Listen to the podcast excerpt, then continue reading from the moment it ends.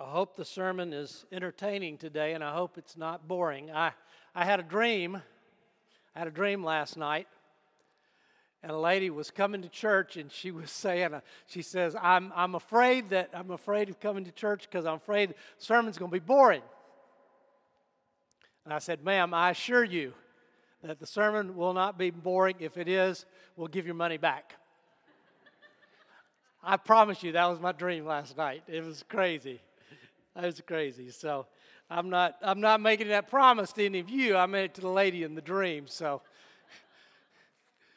if you're not caffeinated, it's not on me. Um, I, just let me plug once again. Next next Sunday is one church. Don't forget that. Um, this can sneak up on us. One service at 10 o'clock. So don't don't miss that. And, and also next Sunday night is our Super Bowl, Super Bowl party, and I hope you'll be a part of that. This is the first time we've ever done this as the whole church. I mean, we've had life groups do it, and we've had people host things and stuff, but we as a church, and so if you don't like, if you don't watch the Super Bowl, you want to eat, I mean, everybody's bringing a snack. Bring a good snack. Uh, to share, and then we'll have some games around in some of the rooms around here. So if you want to play a game instead of watching the Super Bowl, or um, you may not want to watch Super Bowl, you may just want to watch the commercials sometimes that's more entertaining than the ball game. So, encourage you to be here for that. Well, let's review a little bit. Last week, we, we talked about um, the story of how God is at work and, and, and, and he, how he used the nation of Israel in the Old Testament from Abraham through the ascension of Jesus, that God's channel of redemption was through the nation of Israel and God has been working at that, but now He's made this shift where He has moved to this new, what we call a new economy, the, the church age, that He is working today through the church.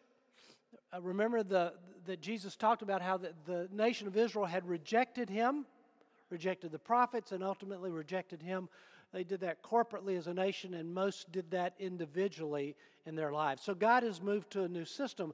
And last week I talked from Romans 11 how that this new system is not just for Jews, but it's also for us Gentiles.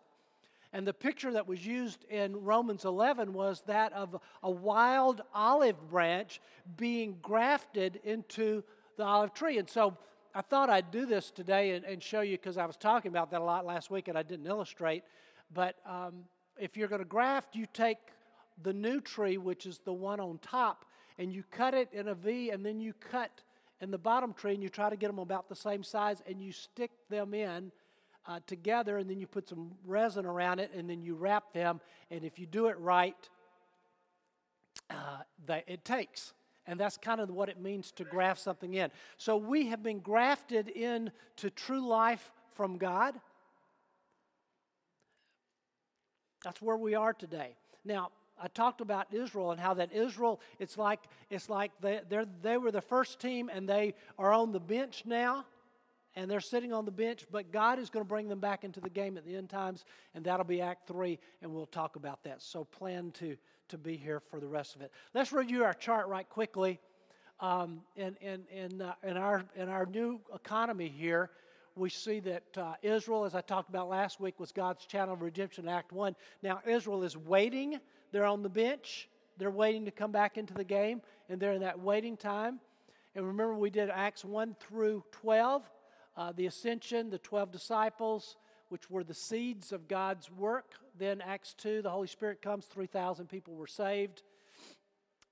Acts 8, the church was scattered because God used persecution to scatter them in, in Acts 10 is this great bridging over where this barrier between Jews and Gentiles is broken down. And he explains that under the inspiration of the Holy Spirit. That gets explained in Ephesians chapter 2. Acts 13 to the present that we're going to talk about today is going to be the growth of the church. And um, then we're going to take a couple weeks on law and grace, and then we'll come to the epistles, and then we'll come to the end. So, looking forward to what we have. Today, I'm going to talk about Acts 13 through today. A mere 2,000 years in a mere 20 minutes or something like that. So we're going to be flying, and uh, I'm going to go real fast. But uh, I laid the ground of the church, but we ended off I'm going to skip down to Acts 12 24 for the next one that I show. We see that this is where we left off at Acts 12 24, if we can skip down to that. But the Word of God continued to spread and flourish. And that's what's happening. And God is continuing to do a work today. Our articles of incorporation for what happened in the church is found in Matthew 16, starting in verse 13. When Jesus came to the region of Caesarea Philippi, he asked his disciples, who do people say that the Son of Man is? They replied, Some say John the Baptist, others say Elijah, and still others Jeremiah or one of the prophets. But what about you? Who do you say that I am? Simon Peter answered, You are the Christ, the Son of the living God. Blessed, Jesus said, Blessed are you, Simon, son of Jonah, for this was not revealed to you by man, but by my Father in heaven. And I tell you that you are Peter, and on this rock I will build my church, and the gates of Hades will not overcome it. I will give you the keys of the kingdom of heaven. Whatever you bind on earth will be bound in heaven, and whatever you loose on earth will be loosed in heaven. This is our articles of incorporation. Notice especially verses 18 and 19. I will build my church. The gates of Hades, all of Satan's forces will not overcome it, and I give you the keys to the kingdom of heaven. I give you.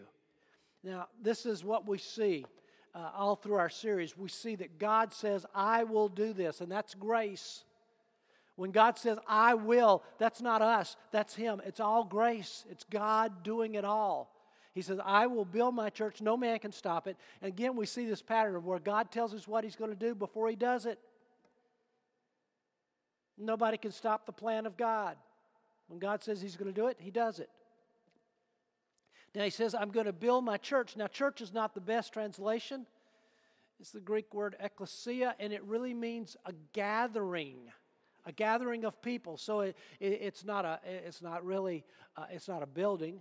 It's not a geographical location. It's a, it's a gathering of people. So, in a real sense, this, this becomes the church when you guys show up. This is the church, it's the gathering of people. So, you, you know, this is a great text, though. If I were to gather all the, all the Christian churches that meet in Emporia, Kansas, and surrounding regions of the Gay, and I got them all together, we would probably disagree about how to interpret lots of things in Scripture. But the one thing, the one thing that all the Christian churches would agree on is this Jesus Christ is the Son of the living God. Jesus is the Christ. And I just say, honestly, if you don't agree on that, you're probably not a Christian church. You're something, but you're not a Christian church because that's at the very core of who we are. Acts 13 through the rest is the focus turns from Peter to Paul. And Paul is this great Gentile missionary. He goes on these three missionary journeys and he starts planting these churches there. And it starts growing. It starts growing not because Paul was a great missionary, it starts growing because Jesus said, I will build my church. Nothing can stop it. I'm going to build my church. Nothing can stop it. And, and I, I, had a whole list of church history things I was going to share with you and bore you out of your minds with church history. I decided to spare you of that. You're welcome. And but I am just going to say this the church has had its ups and downs, and the organized church has done well at times and done terrible at other times. People outside the church has, have persecuted the church, and especially when somebody came alive and wanted to do something for the church. They martyred people that wanted to translate the Bible so that the lay people could have it. Why? Because that would be a good thing, that would advance the kingdom. There has been so much persecution on the church of Jesus Christ, and it has not failed. And the church itself is guilty of a lot of failures and sin and junk that's been done in the name of Jesus. I mean, I could go back through church history and talk to you about the Inquisition and the Crusades and imperialism and treating people, other people, as less than human. We in America have our sin and how the Christians and even churches defended slavery 150, 200 years ago. We have fought wars in the name of God. And the church and Christians have been guilty of pride and bigotry and intolerance. There's been a string of scandals in the church. And a lot of you can remember 20 years ago all the televangelists, one after another money, sex, and power. Nothing new under the sun, is there? If we could go back and look at all of these things, you're like, why is the church even here? Somewhere along the way, it should have just died out. You know, things got so bad and so dark. We don't have a very pretty history at times. There was always a remnant of people that were true in their faith to God.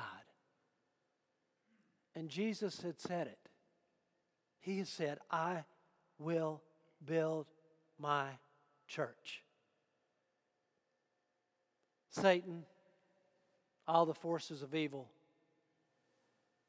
all the attacks that we have seen on Christianity, low and high, very intellectual, very stupid, all kinds of attacks.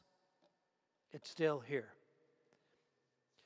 And I listed some of our failures, but I'd be remiss if I didn't tell you about all of our successes. Not only has the gospel brought people into the kingdom of God, and people's lives have been forever changed, and they've received life in this life and in the life to come because of the life changing gospel of Jesus. I would have to say this Christianity has been the source of so much good in this world the orphanages and the hospitals and feeding the hungry the mass of what we would call humanitarian good deeds has been driven by Christ followers that just love people and cared for people. Christians have been at the forefront of education. Uh, Christians want their students, their followers, to be students of God's words, but they were never intimidated by education or what research or ed- study might uncover. You know, I was thinking about that as I was preparing this message, and I thought about the case for Christ. Have, have any of you seen that movie, The Case for Christ, or The Case for, read the book? Yeah. Um, it's interesting. Lee, Lee Strobel, as a as a uh, uh, investigative journalist, decided to explore and to dig in this whole idea of the resurrection of Jesus. He thought the more he found, the more it would dispel this idea that there was this miracle. And the more he studied, and the more he found scholars, and the more he went to the literature, and the more he talked to people who were educated and bright and smart, the more he found defenders of the resurrection of Jesus. You see, I don't think that our God is afraid of any of the inventions of men. He is not afraid of any of the instruments that man may use the research, the education. You see, our God can stand up to scrutiny. Martin Luther, the great reformer, wanted to write a book about parents who failed to educate their children. He said they're not parents at all, but despicable hogs and venomous beasts. You know, our, our country has a history of education. The Puritans, uh, not long after they landed at Pilgrim Rock, within 30 or 40 years, they passed a law to require mass education in Massachusetts. Now, the name of the act, get this, was the Old Deluder Satan Act. And the act said it being one chief product of that old deluder Satan to keep men from the knowledge of the scriptures. And so they decided to start a college. The name of the college was Harvard. And in their student handbook, it says this it says this Let every student be plainly instructed and earnestly pressed to consider well the main end of this life and studies is to know God and Jesus Christ, which is eternal life, and therefore to lay Christ as the only foundation of all sound knowledge and learning. Harvard was started with a Christian basis. So was Yale, William and Mary, Princeton, Brown, all of them. In fact, 92% of the first 138 universities and college were founded by Christians with Christian purposes. And education is really important in our country. It was founded by Christians. Now, we can probably debate the, the merits of how much good or bad education has done today, but it sure started well. And I still think God stands up to our investigation. Don't be afraid. So, Jesus gave us commission. And what we see today is the living out of that. And the one text I'd like to read for that is Luke 24, 44 through 49. This is right before Jesus leaves his disciples. This is what I told you while I was still with you. Everything must be fulfilled. There's written about me in the law of Moses, the prophets, and the Psalms. Then he opened their minds so they could understand the scriptures. He told them, This is what is written the Christ will suffer and rise from the dead on the third day, and repentance and forgiveness of sins will be preached in his name to all nations, beginning at Jerusalem. You are witnesses of these things. I'm going to send you what my Father has promised, but stay in the city until you have been clothed with power from on high.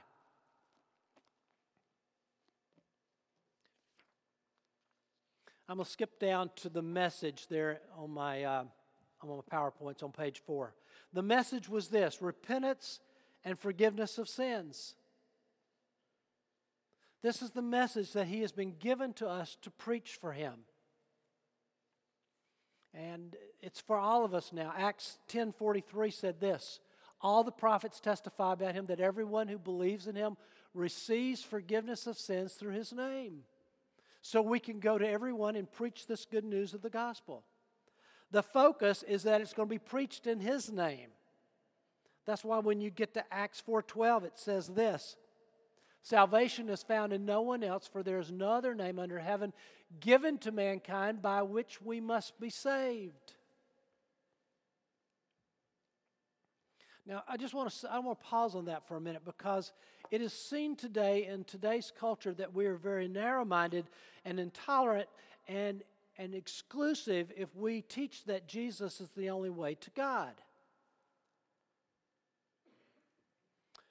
And, and I don't think that's a very fair argument at all.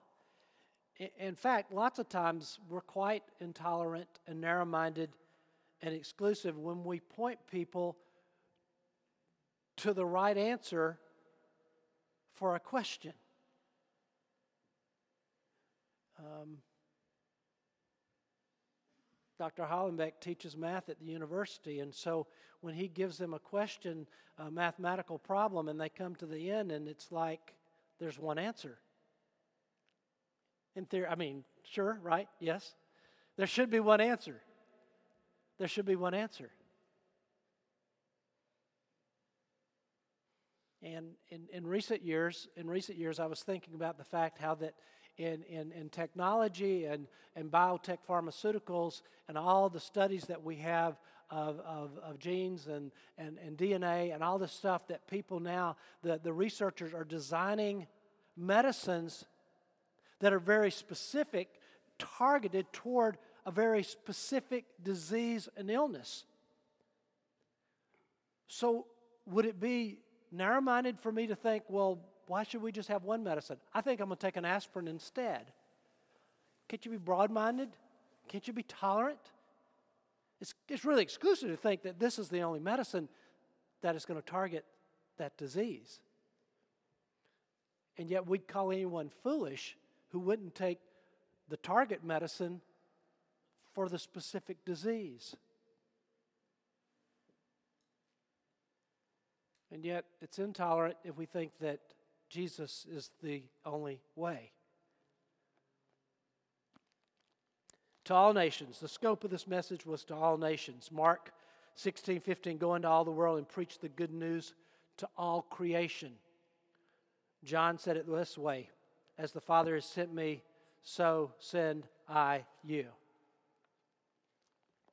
So, one more verse 1 Corinthians 1 Corinthians 15 58.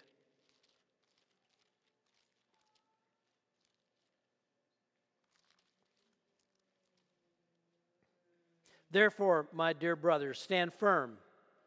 Let nothing move you. Always give yourself fully to the Lord, to the work of the Lord, because you know that your labor in the Lord is not in vain. You see, this, this message, this, this whole gospel message, this building of the church has been passed to us today, and God is doing it. I was, I was really moved by what Andy Stanley said at the Global Leadership Summit. I think it's been five years ago now. And he's talking about this, how that Jesus is building the church. And I want to use a clip from that, but before I do that,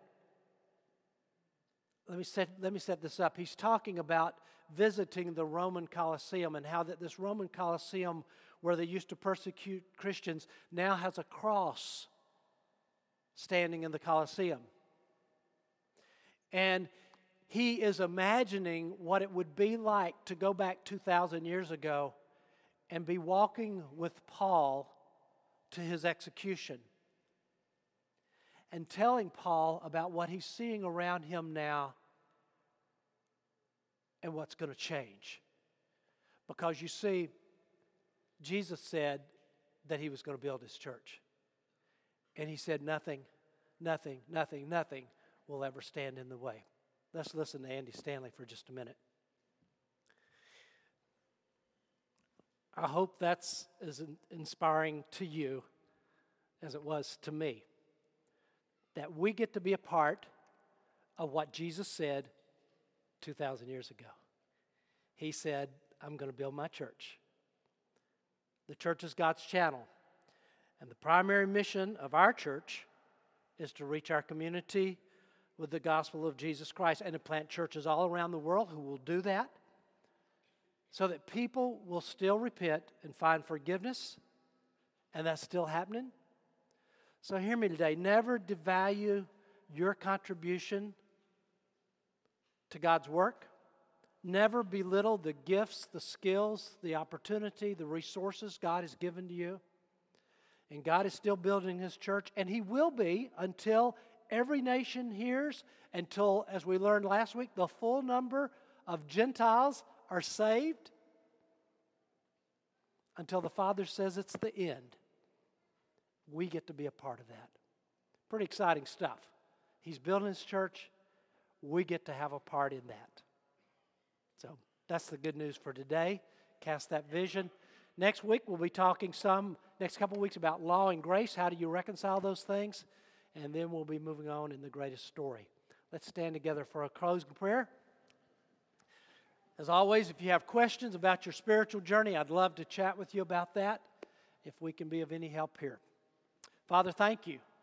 Thank you that your promise is being lived out right here in Emporia, Kansas, and we get to have a part in that. And so may we be faithful